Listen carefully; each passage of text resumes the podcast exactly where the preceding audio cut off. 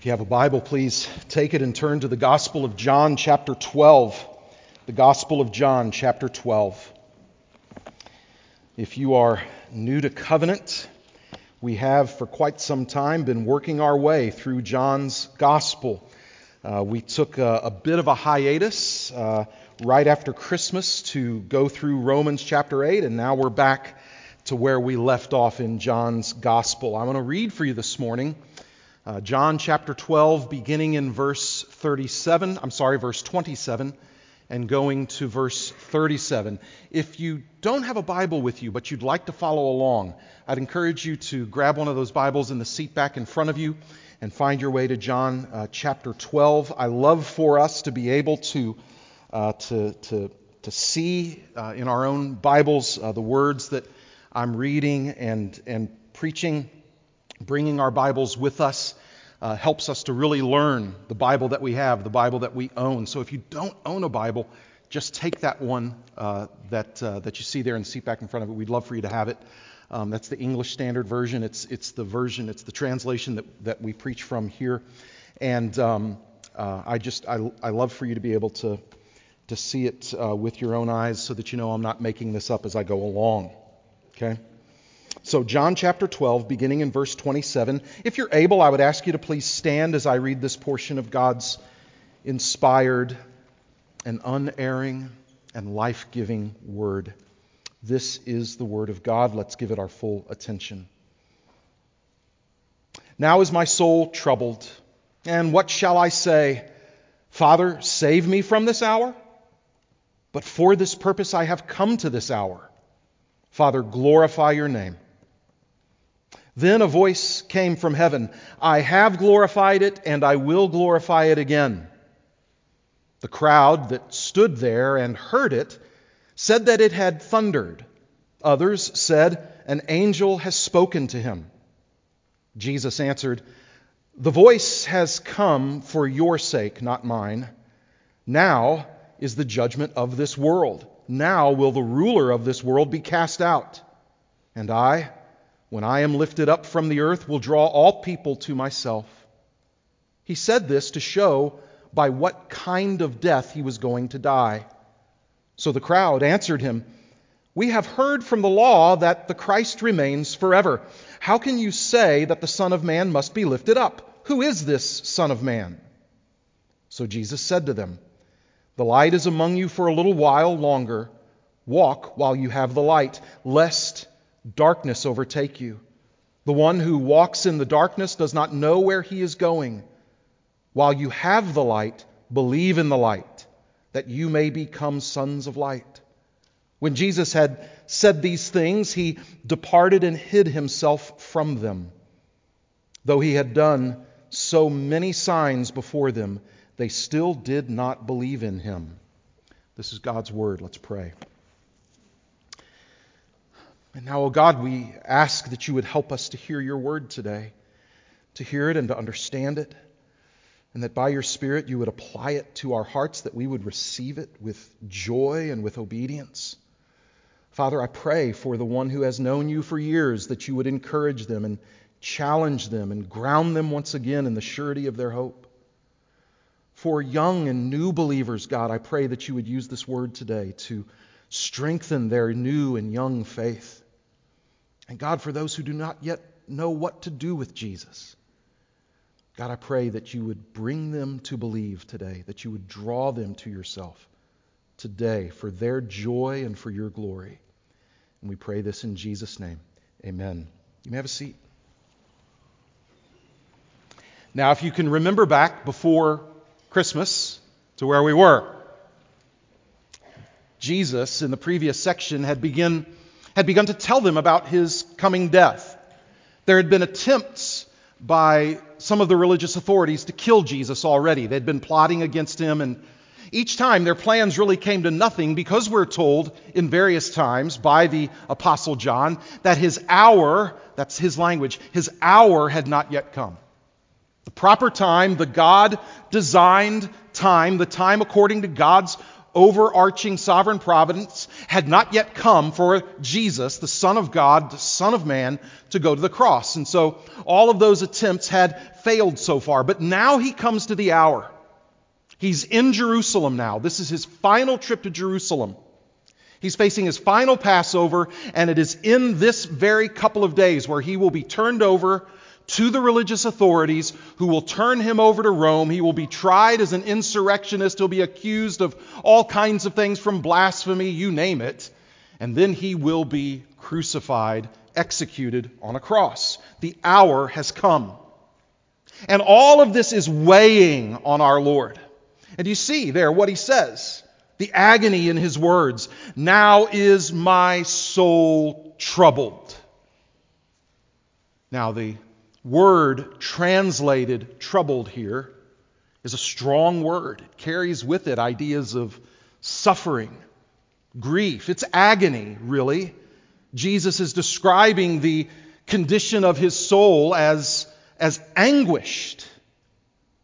And remember that this is Jesus who we're talking about, the everlasting Son of God, who has always been the second person of the Trinity, God in the flesh and his soul is troubled. He, the God man, is in agony as he contemplates what he's going to have to endure on the cross. Now, just let's hang out on that insight for just a moment. What does it tell us that Jesus, the Son of God, God incarnate, what does it tell us? That he was in agony. Does it not tell us that he was truly human? That Jesus' humanity was not just simply a mask or an illusion, but that in the mystery and miracle of the incarnation, the everlasting Son of God actually became a man. He took on not just human skin and bone, but a human nature that could feel all the pain that we feel, that could feel all the anguish that we experience. He was truly human. It also tells us that he's able, therefore, to sympathize with those who are also in agony, with those who suffer. Listen, dear soul, you are never alone in your suffering, even if it feels that way at times. And I know oftentimes well meaning people come to you and try to tell you things to lift your spirits when you're in agony. And typically they, they are very well intentioned, but sometimes it doesn't really quite hit home. And Sometimes all we need in that moment is somebody to just sit on the ash heap with us for a moment and say, I know that this is awful. And think about what it does for our hearts to know that King Jesus is able to do that for us. That whatever it is you are suffering, whatever loss you've experienced, whatever agony you've gone through, Jesus can sit upon the ash heap, as it were, and say, and you can know that he is one who has agonized also, not just with you, but for you. But this also tells us, I think, that it's possible to be in a state of agony, to have your soul so desperately troubled and to grieve, and yet at the same time remain entirely faithful to the Lord. As we see repeatedly in the Psalms, the psalmists offer up lament. In fact, there are a whole category of psalms called the Psalms of Lament. What is lament? Lament is agony, it is grief, it is sorrow put into words. And whole psalms are, are given over to the psalmist lifting up their own lament. And in those times, it's not the absence of faith at all. Rather, lament is what happens when agony meets our language, when suffering is given words. And so we can know that in those times when your soul is troubled, when your heart is anguished, when you feel nearly overcome by the sadness and the weight of it all, that does not necessarily mean that you've lost an ounce of faith. You may not be sinning at all. Was Jesus sinning when he was in anguish? No. And there are times when God causes us to walk through the, the desperate swamp of anguish. and to know that you can walk faithfully with the Lord. You can believe in Him fiercely. You can hold on to Him. And know, more importantly, that He holds on to you, even in the midst of your anguish. Now, here's an important theological note, and I don't want you to miss this. We see here something similar as to what happens when Matthew, Mark, and Luke describe Jesus just a little while later from this in the Garden of Gethsemane. And he's praying to the Father and he's asking if there is any other way to bring about the perfect divine will other than him drinking the wrath of God. Remember, he prays, Is there any other way? Can this cup, this cup of your wrath, can it pass from me instead of me needing to drink it down? Is there any other way? It's very similar to what's happening here. My soul is in anguish, and right after this, we're told he departs and leaves from them, no doubt, to be with his Father, to pray, to seek him, to be prepared for what he's about to go through. And what I, what I want us to avoid here very carefully is reading those passages and thinking that somehow there is competition between the will of the Son and the will of the Father to somehow think that somehow there is a division or separation of wills within the triune God, because there is not. Father, Son, and Holy Spirit are all one in essence, the one indivisible God. God is one. And there is no divided up will between the Father, Son, and Holy Spirit, therefore. The Father, Son, and Holy Spirit hold to, express, possess one indivisible, unified will. What we hear in Jesus' words here, what we hear in his words of anguish in the garden as he prays, Nevertheless, not my will, but yours be done, is we hear Jesus praying according to his human nature. The nature that he took upon himself in his incarnation, that he might identify with us and in this, he is leading, or that is leaving a pattern for our own praying. That we can pray in godliness and we can pray in faithfulness. Oh Lord, if there's any other way, could you make this pass? Nevertheless, not my will, but yours be done. And in that agony, I think, I think we can surmise that Jesus' agony was, was twofold. Certainly, Jesus agonized over the physical torments that he was going to experience on the cross. One of the cruelest forms of death that the Romans had invented. In fact, it was so cruel and so agonizing and so humiliating, if you were a Roman citizen, it was illegal for you to be crucified. And the Son of God, by the miracle of incarnation, became a man with all of a human's capacity to feel pain Jesus did not approach the cross as a stoic. He did not approach the cross as some dispassionate observer. He would feel every millimeter of the spikes that would be driven through his wrists and feet. He would feel the puncturing of his flesh. He would feel the explosion of the nerve endings. He would feel and hear the shattering of bone and the tearing apart of ligaments and tendons. He would hang there in such physical agony as we cannot truly, fully imagine. But for all of the horror of the physical torture of the cross, surely the deeper horror for Jesus was what his soul would bear as he would carry the weight of our sin, the shame of our guilt, that he would bear upon his shoulders the judgment of God Almighty, the judgment that we had earned with our sin. And He would do it all in that moment. I can't imagine just bearing the weight of my sin, let alone the sins of all of His people across all generations. And yet, that is what he did. That is what he was facing. And that was the cause, the greatest, deepest cause of his agony. And so he prays out of that Am I to ask the Father, get me out of this? Is that how I should pray? Again, we hear echoes of his prayer that he will pray in the garden. If there's any way for this cup to pass from me. And yet he says, For this purpose I've come to this hour. J.C. Ryle puts it this way he writes, terribly dark must that guilt be for which nothing but the blood of the Son of God could make satisfaction? Heavy must be that weight of human sin which made Jesus groan and sweat drops of blood in agony at Gethsemane and cry out at Golgotha, My God, my God, why hast thou forsaken me? How great the weight of sin must be that the God man would cry out in anguish under the pressure of it all. But he says, For this purpose I've come.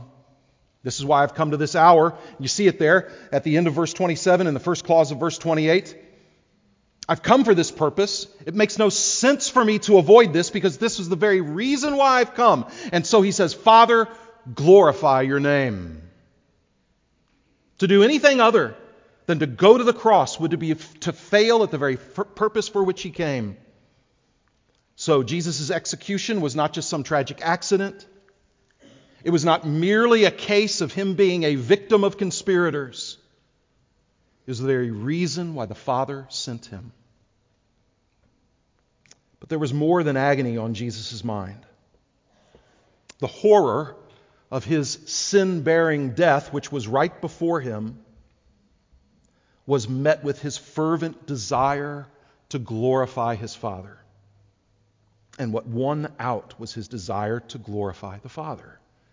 For Jesus to say, Father, glorify your name, that's another way of saying, Father, glorify yourself.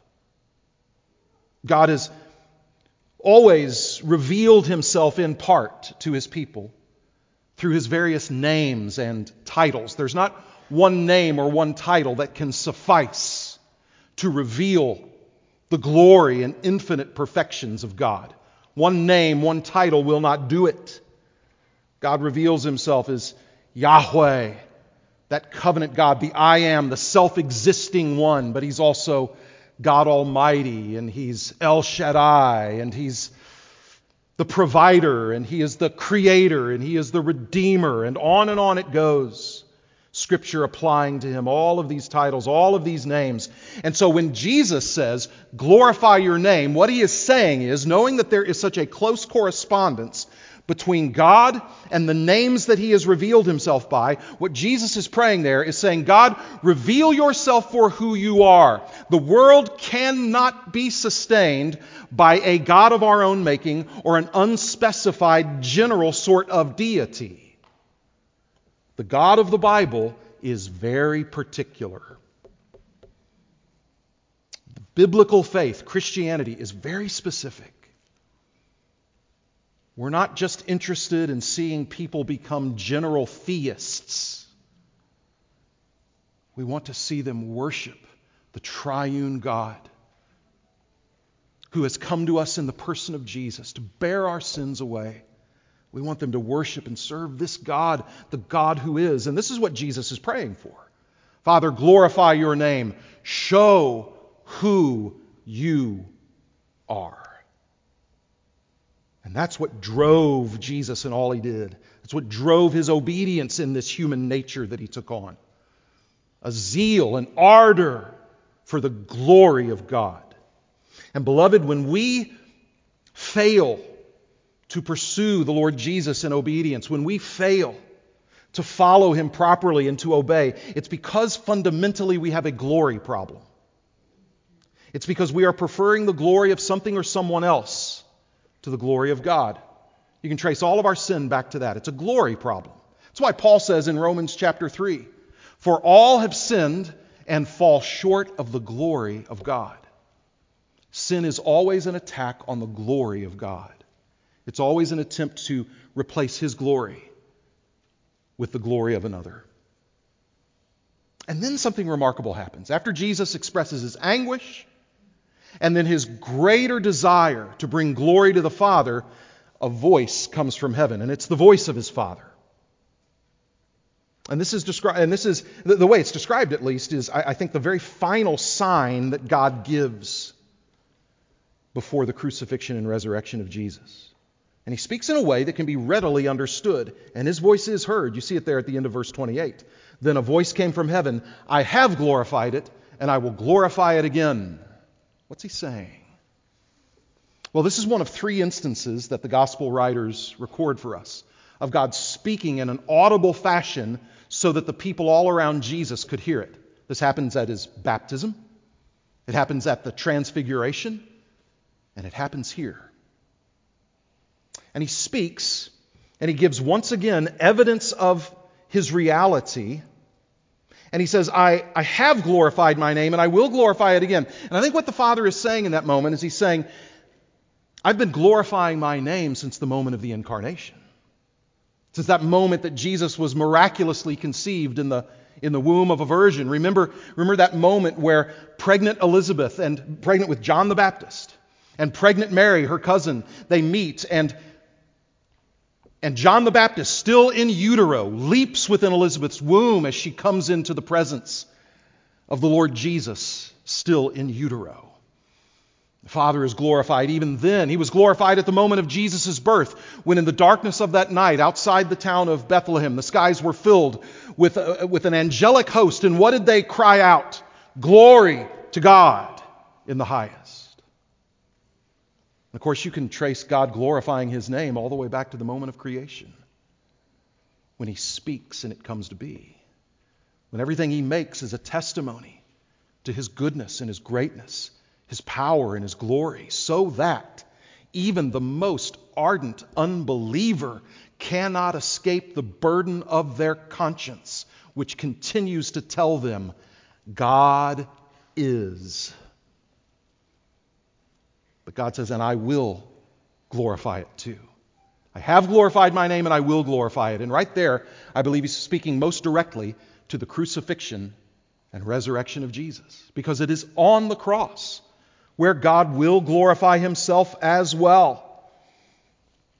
It is on the cross in all of its terror, in all of its gore, in all of its horror, where God will glorify himself because it is on the cross where God will bring to light, literally before the eyes of all the onlookers, both his justice and his mercy. He will show them the horror of sin as the person of his son hangs there on the cross. This is what sin has done. And he will glorify and magnify his mercy in showing, but it's my son on that cross and not you. Oh, he will be glorified in the cross and he'll be glorified again in the resurrection. And he'll be glorified from this day on and forevermore. Now, by this time, we're no longer surprised that there's confusion among the crowds. Do you see it there in verse 29? Some are looking around and they're saying, I think I heard thunder. Others are saying, No, it was a voice. It was the voice of an angel speaking to Jesus. And do you see Jesus' resp- reply in verse 30? This voice has come for your sake, not mine. This was yet another sign from the Father to testify on behalf of Jesus' identity as the Son of God. The days of any credible excuses for unbelief are over. God has spoken.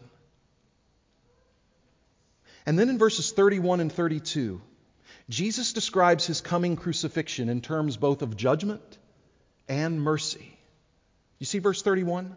He says, Now is the judgment of this world. Now will the ruler of this world be cast out. These are definitive statements here. Jesus is saying, now the time has come. The hour of his crucifixion is simultaneously the hour of judgment judgment upon the world and judgment upon Satan. In fact, what Jesus lays out for us here is kind of a threefold accomplishment of the cross.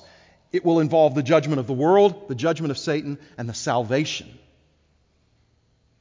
of an innumerable host of people from the days of Adam and Eve up until the very moment of Christ's return.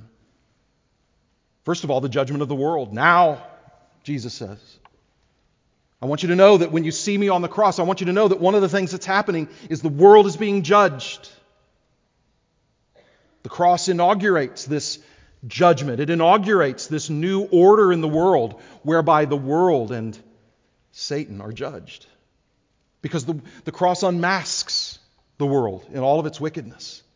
The cross stands as testimony that our sin is not just some sort of, I don't know, childlike irresponsibility, but that our sin is wickedness. That our sin is so bad it required God Himself to hang in our place. So God unmasks the, the pretense of the world that would say sin is not bad. And if it is bad, it's not that bad. Now is the judgment of the world. He also says that it's, it's the time for Satan to be judged. Notice how he refers to Satan, the, the ruler or the prince of this world. And that title says more about the world even than it says about Satan. Satan can be referred to as the, the ruler of this world because the world loves him. The world loves Satan. The world loves what Satan provides. They, they love his indulgence. And today, if you hear modern day uh, people who are, who are fascinated with Satan, some of them don't believe in any, any real, actual, objective being of Satan at all, but they love Satan as a symbol for their own personal liberation. They love Satan. Because at the end of the day, what Satan means for them is the worship of themselves. The average Satanist never draws a pentagram or wears particularly heavy black makeup. The average Satanist is the self worshiper next door. The world has cast their lot with the devil. They've welcomed him and they listen to his guidance and they follow his temptations. And is there any credible dispute to this? nonstop war, open disregard for the law of God, the citizens of nations openly violating the laws of their nations, hatred between neighbors, hatred between strangers. In our middle class, nice neighborhoods, there is adultery, adultery false religion false prophets, magic, fortune telling, all manner of paganism, right in everyday, ordinary, middle class American suburban life. We see more signs of paganism than we do of Christianity. Violence in our communities, violence in our homes, violence against the unborn. We see it in the church, we see it among pastors, where pastors are profiteering and abusive. We hear the stories of manipulative, lying, money grubbing pastors. What a scar upon our nation.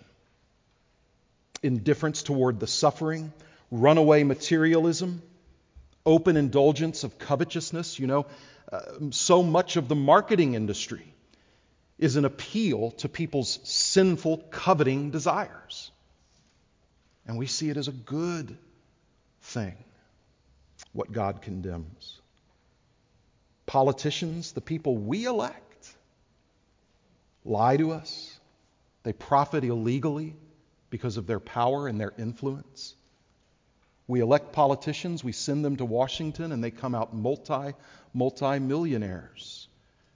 It's not my goal to rant on politics today. I'm not going to do that. What I'm saying is if we're going to complain about, I mean, we elect these people, and it's both parties who do it, just in case you were wondering.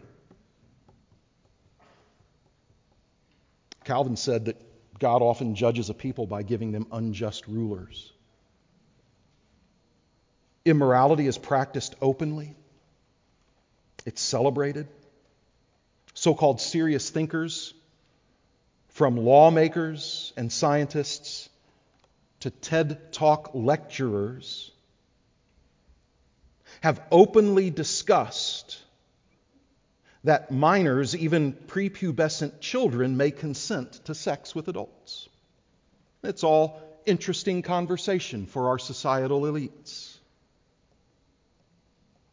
This June, our own town square will be festooned with rainbow flags celebrating sexual immorality and calling it pride and saying pride is a good thing. And on that very same town square, just as happened last year, I'm sure will happen again this year, a stage will be constructed. Drag performers will dance in sexually suggestive ways in front of children whose parents brought them there to watch. And then there's us. With our self righteousness and our greed and our resentment and our anger and our lusts and our indulgence of pornography, you know what? If professing Christians stopped consuming pornography, it would put a serious dent in their profits. How about we try that? Our steady refusal to follow even the most basic of the Bible's instructions for husbands and wives. Our collective indifference over the fact that many of our neighbors are going to hell. And then we get upset with the mere mention of God's judgment and wonder why God would be so harsh. Satan is the ruler of this world because the world loves him and worships him and serves him, and he even gets a little bit of our heart as well. And it would all be so hopeless if it weren't for the cross.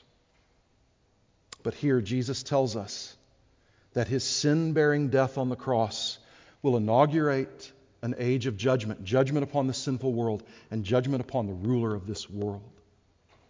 And as one scholar puts it, quote, the cross is the locus of a cosmic battle in which Jesus achieves a decisive victory over Satan. What Jesus is telling us here when he says, Now is the judgment of this world. Now will the ruler of this world be put down. What he is saying is he is declaring in our hearing, I win. Jesus wins.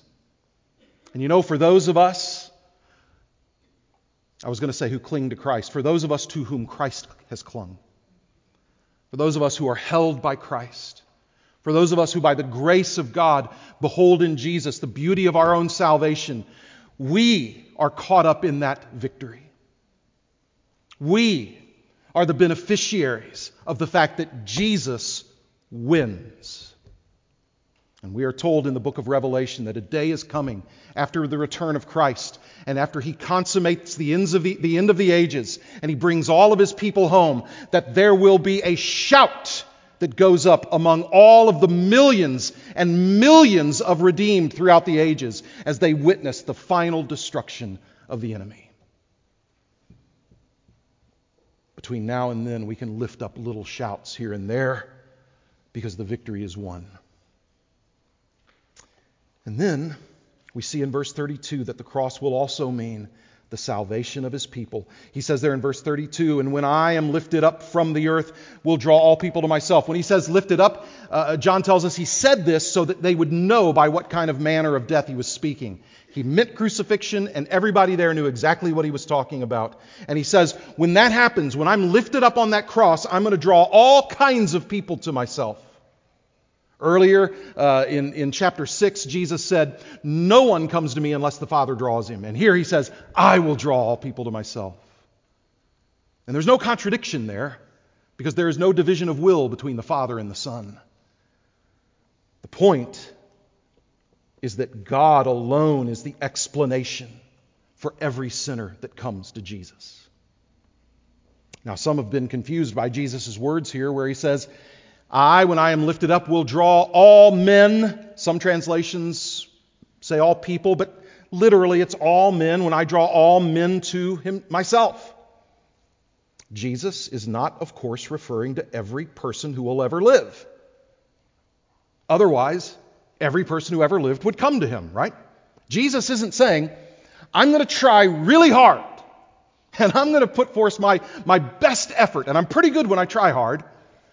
And I'm going to do everything I can to draw as many people as possible, and I'm going to, I'm going to, I'm going to try to draw them all, and, and, and all I can promise you is my best effort. No, he's not saying that. He's saying, I will do this. When I am lifted up, I will draw all men to myself. Now, some have said, therefore, Salvation is intended for every single person who's ever lived, and that is not what Jesus is saying. As we've said before, those types of universal phrases like that were often used among uh, the Jews in that area, not just the Jews, but all the Semitic peoples. They, they spoke in what one writer, one historian calls, they spoke in primary colors. You know, very bold, decisive, uh, universal statements. It's, it's like just previous in the text that we were in nine or ten weeks ago, when the Pharisees see that a group of Greeks, Gentiles, have come to Jerusalem and they want to see Jesus, they want to meet with Jesus. And you remember what the Pharisees say? They say, See, the whole world has gone after him. Well, they're just speaking in a way that was common at that time. What they meant was, he's drawing not only our own people, he's drawing not only Jews, he's drawing Gentiles as well. The, that's what they meant by the whole world.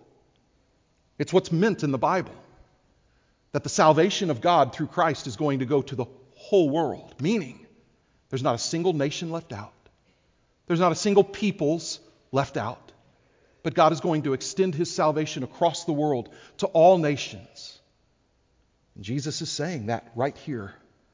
When I'm lifted up on the cross, I'm going to draw all manner of people to myself. I'm going to draw people from around the world to myself. And one of the things that is so extraordinary about this is he's saying, the manner of my death, in, in the gore and the suffering of the cross, that is the means. The message of this very thing is what's going to draw people to me.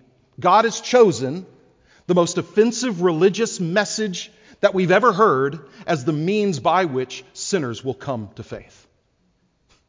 I mean, what does Paul write in, first in, in, the first two chapters of 1 Corinthians? In two chapters, he dedicates most of those two chapters to the foolishness and the offense of the message of the cross. He says it offends Jews and it offends Gentiles. There's not a single people group that are left out. It offends everybody. He calls the message of the cross a scandal, and people stumble over it. And people see it and they see weakness instead of strength. They see foolishness instead of wisdom. They see death instead of life. And yet, Paul says, for many, it is the fragrance of life. Now, what made the difference?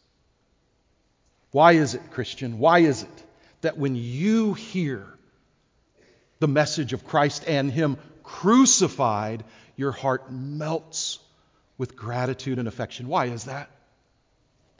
Can you explain it any other way than God drew you to Himself? Why do some look at the cross and hate it, and others look to the cross and love their Savior? Why is it? Only God's sovereign grace can explain such an offense becoming in our hearts our only hope. It is through the cross, through the proclamation of the cross, through the steady communication, uplifting preaching of the cross, that sinners are brought to faith. We must never, ever, ever abandon it. You know, the denominations that have given up on preaching the cross did so because they thought the message was just getting in the way, that it would interfere with their ability to reach people. You know, those churches and denominations that have stopped preaching Christ crucified didn't do so because they thought that that would limit their reach. They did so because they thought it would increase their reach. But what happened? They've all died. They've all died. And the churches that have continued to be faithful to the message of the cross They've grown and they've survived in the midst of all this massive decline. And why is that? Because when Jesus is lifted up, he draws sinners to himself. Notice the crowd's response. And we see here just their continued unbelief. Verse 34 We've heard from the law that the Christ remains forever. How can you say he's going to be crucified? Who is this Son of Man? So the crowd's rebuttal to Jesus is they go to their Bible which is a good place to go. When they say the law, they mean what we call the Old Testament, the Hebrew Bible. And they say, when we read our Bibles, we see that this isn't going to happen at all. The Messiah is not going to suffer and die, he's going to be with us forever. By the time of the first century, Judaism had taught, because it hadn't always taught this, but it had come to teach that the Messiah was going to be a this worldly ruler that he would come and he would set up his throne in Jerusalem and he would reign there forever. Therefore, always being with them, reigning from Jerusalem, giving an earthly worldwide kingdom to the Jewish people. Now, the, Judaism had not, had not always held to that. That was not the Judaism of Abraham, that was not the Judaism of Moses, but it had become the Judaism of the first century. And the problem is they're just misreading their own scriptures. Because if they'd read carefully their own scriptures, say Isaiah 53, or Zechariah 3, or Psalm 22, they would see that the Messiah was a suffering servant, that he was come to give his life as a ransom, that he was come to, to heal his people by the stripes on his own body, that he would bear the iniquity of us all. Their own scriptures testified to this. And yet they've lost it with their obsession for a this worldly kingdom. And before we judge them, we better look at our own hearts. Too often, in our own day, Christians have followed suit by setting our sights on a this worldly kingdom. And what we come up with is a domesticated Jesus who achieves worldly political power. And what we've lost is the Christ of cosmic glory and everlasting rule. So, this is still that persistent ignorance and unbelief on the part of the people. And so, how does Jesus answer them? Well, he gives them a, a final sober warning, and we see it there in verses 35 through 37. Jesus answers the crowd not by systematically taking apart their biblical ignorance, he's done that in the past. The time is done for that. Now is the time for warning. And so he warns them about his soon coming departure. He says, The light is among you for a little while longer. He speaks of the light here, just as we hear in the prologue of John. The light is another way of Jesus referring to himself. He is the light. Sons of the light, children of the light are those who have come to Christ. It's not some kind of new age weirdo thing, it's, it's Christ. He says, The hour has come. Look at what else he says. He says, Walk while you have the light, lest the darkness overtake you. He is warning them. You are still grappling over matters of knowledge you should possess. You're misreading your own scriptures. You need to hear me now. I'm not here much longer. It says in verse 36 While you have the light, believe in the light. Your problem is unbelief. Believe in me. And we need to hear the warnings of Jesus' words. He's telling them that they must not assume that the opportunity to believe will always be present for them. If they harden their hearts while they have Jesus in front of them, what will happen in a matter of a day or two when he's gone from their sight? I think the implication of Jesus' words is that if you refuse to believe in me while I'm in front of you, then the opportunity for you to believe after I depart will be taken away. You know, we, we can't miss what Jesus is saying in this whole passage here. We can't, we can't miss kind of the, the implications in terms of judgment. And that's, that's become an embarrassing topic, unfortunately, for Christians. And if you're not yet a Christian here, I'm going to say some things that are going to be hard for you, okay? And it's not because it's my, I, I, I do not make it my goal in life to offend non Christians. Um, whenever I offend non-Christians, it's, it's usually, un, you know, just uh, uh, because of the nature of my own personality. But I do want, I, I, I do want to give, I do want to do justice to Jesus' own words. Okay? And, and, and, and oftentimes, many Christians avoid altogether the subject of judgment, in particular the H word, hell. Or they outright deny it, or they reinvent the doctrine of hell and judgment to mean something that's really not all that bad. As we've said many times here, Jesus has more to say about the coming judgment of God and about hell specifically than any other individual in the entire Bible. In Matthew chapter 5, Jesus spoke of the hell of fire. He warned about the danger in Matthew chapter 5 of, quote, the whole body being thrown into hell. In Mark chapter 9, he refers to the unquenchable fire of hell. The place, he says, where the impenitent are, quote, thrown, where the worm does not die and the fire is not quenched. In Matthew chapter 13, Jesus said that he, along with his holy angels, will gather together all the sinners, all of the lawbreakers, and throw them into the fiery furnace, there, where there will be weeping and gnashing of teeth. In Matthew 25, Jesus refers to hell as the place of outer darkness. And if people doubt that Jesus spoke clearly or often about the judgment to come, then they've just not read the Gospels carefully. You can go to Matthew chapter 3, Matthew chapter 7, Matthew chapter 10, chapter 11, chapter 13, chapter 23, chapter 25, chapter 26.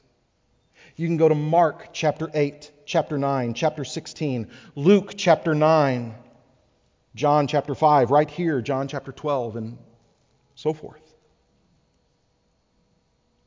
And I think that inasmuch as much as we struggle to accept and believe the Bible's warnings about judgment to come, and Jesus' warnings about hell specifically, inasmuch as we avoid that or push back against it or are embarrassed by it, it's because we have failed to rightly consider the holiness of God and the wickedness of sin. And as though to remind us of this problem, do you see the reaction of the crowd in verse 37? They still did not believe in him. Do you see the words immediately preceding that in verse 37? Though he had done so many signs before them. We've seen the importance of that word signs in the Gospel of John. It's John's word for Jesus' miracles. It's a reminder that Jesus' miracles were not just sheer exercises of power, but they were public testimonies to his everlasting deity and authority. Every one of his miracles was a sign establishing that before the eyes of every person. You read about the miracles of Jesus and you say, I would have believed had I seen that. And yet I wonder. So many did not. And here now, even after hearing the voice of God from heaven and hearing the preacher, Jesus, declare once again the truth, Though he had done so many signs before them, they still did not believe in him. As we've said so many times here, unbelief is a stubborn sin. It's not just the natural effect of a lack of evidence, it is a chosen position. We, we, we, we don't believe because we don't want to believe. Gordon Keddie writes Those unwilling to believe become progressively unable to believe. It's precisely what the prophet Isaiah declared in Isaiah chapter 6 would happen. That unbelief yields a hardening of heart, and that God will turn over those who persist in their unbelief. He will turn them over to an unbelieving, unmoved heart. Leon Morris, the great New Testament scholar, writes this They have rejected the gracious invitation of God, and it is God, none, nonetheless, who has decreed that those who act in this way have their eyes blinded and their hearts hardened. It's precisely what Paul will say in Romans chapter 9. And so please, please hear the warning of Jesus. Ask yourself have you believed? Have you trusted in Christ? You see, Jesus does not invite you to come to a religion of legalism whereby you do certain things and then merit your way into glory. That is not the faith of the Bible. The world can give you that all day long. Only Jesus gives a sinner what a sinner really needs, and that's grace. That's grace that says, don't try to obey your way into heaven. You'll never be good enough. But here's the deal Jesus has been good enough. And he did die in your place. And he did bear away your guilt if you will believe in him. And you, and you think, well, it sounds so simple, but oh, the brokenness and humility it requires. We're wired to prefer a religion that says, do these things and you'll be saved. We want that kind of religion until you come to realize the depth of your sin. And then you run to grace, you run to Christ. Will you do that today? Hear these sober words of Jesus and leave behind your unbelief, leave behind your sin. None of it, none of your sin is better than Jesus. So come to Jesus. Come to your Savior who did not consider it too high a price to pay for your soul that he would lay down his life. No one would ever love you like that. Martin Luther once said that Christianity is a religion of personal pronouns. What he meant by that is if you look through the Bible, what do you see? God reveals himself as I am. God says to Abraham, I will establish my covenant with you and your offspring. Jesus calls God my Father. He teaches us to pray, Our Father. And he presents himself to us not as a potential Savior for hypothetical people, but as my Savior, as your Savior, the Savior of every person who turns from their sin and looks to him in faith. And that's what you can have today. The Bible has the remarkably good news that if you believe on the Lord Jesus Christ, you will be saved. There's those personal pronouns again. You don't ride the back of someone else's salvation. You come to Christ as a sinner, and He saves sinners. And so thanks be to God for that. Let me read you this from theologian and pastor Mark Jones. He writes Our Lord shrieked with cries so that we might sing with praise. He was parched with thirst that we might drink freely from the fountain of life. He was abandoned in the darkness that we might have fellowship in the light. He was crushed that we might be restored. He was publicly shamed that we might be publicly exalted. He was mocked by evildoers that we might be praised by angels. He gave up his spirit that we might have our spirit saved. As real as his sufferings were, our joys will be no less real. The hellish experience of the cross is the greatest testimony to the unspeakable joys of eternal life with God. Isn't that good? Thanks be to God. Let's pray. Now, our Father and our God, would you commit your word to our heart? And we ask, Holy Spirit, that you would apply it to us there. Comfort us where we need to be comforted. Convict us as we need to be convicted. Correct us as we need to be corrected. And, oh God, give us hope, each and every one of us. And for those souls that do not yet believe in you, oh God, would you draw them to yourself? Let them see in the cross your glory your grace, your goodness. And pray this in Jesus' name. Amen.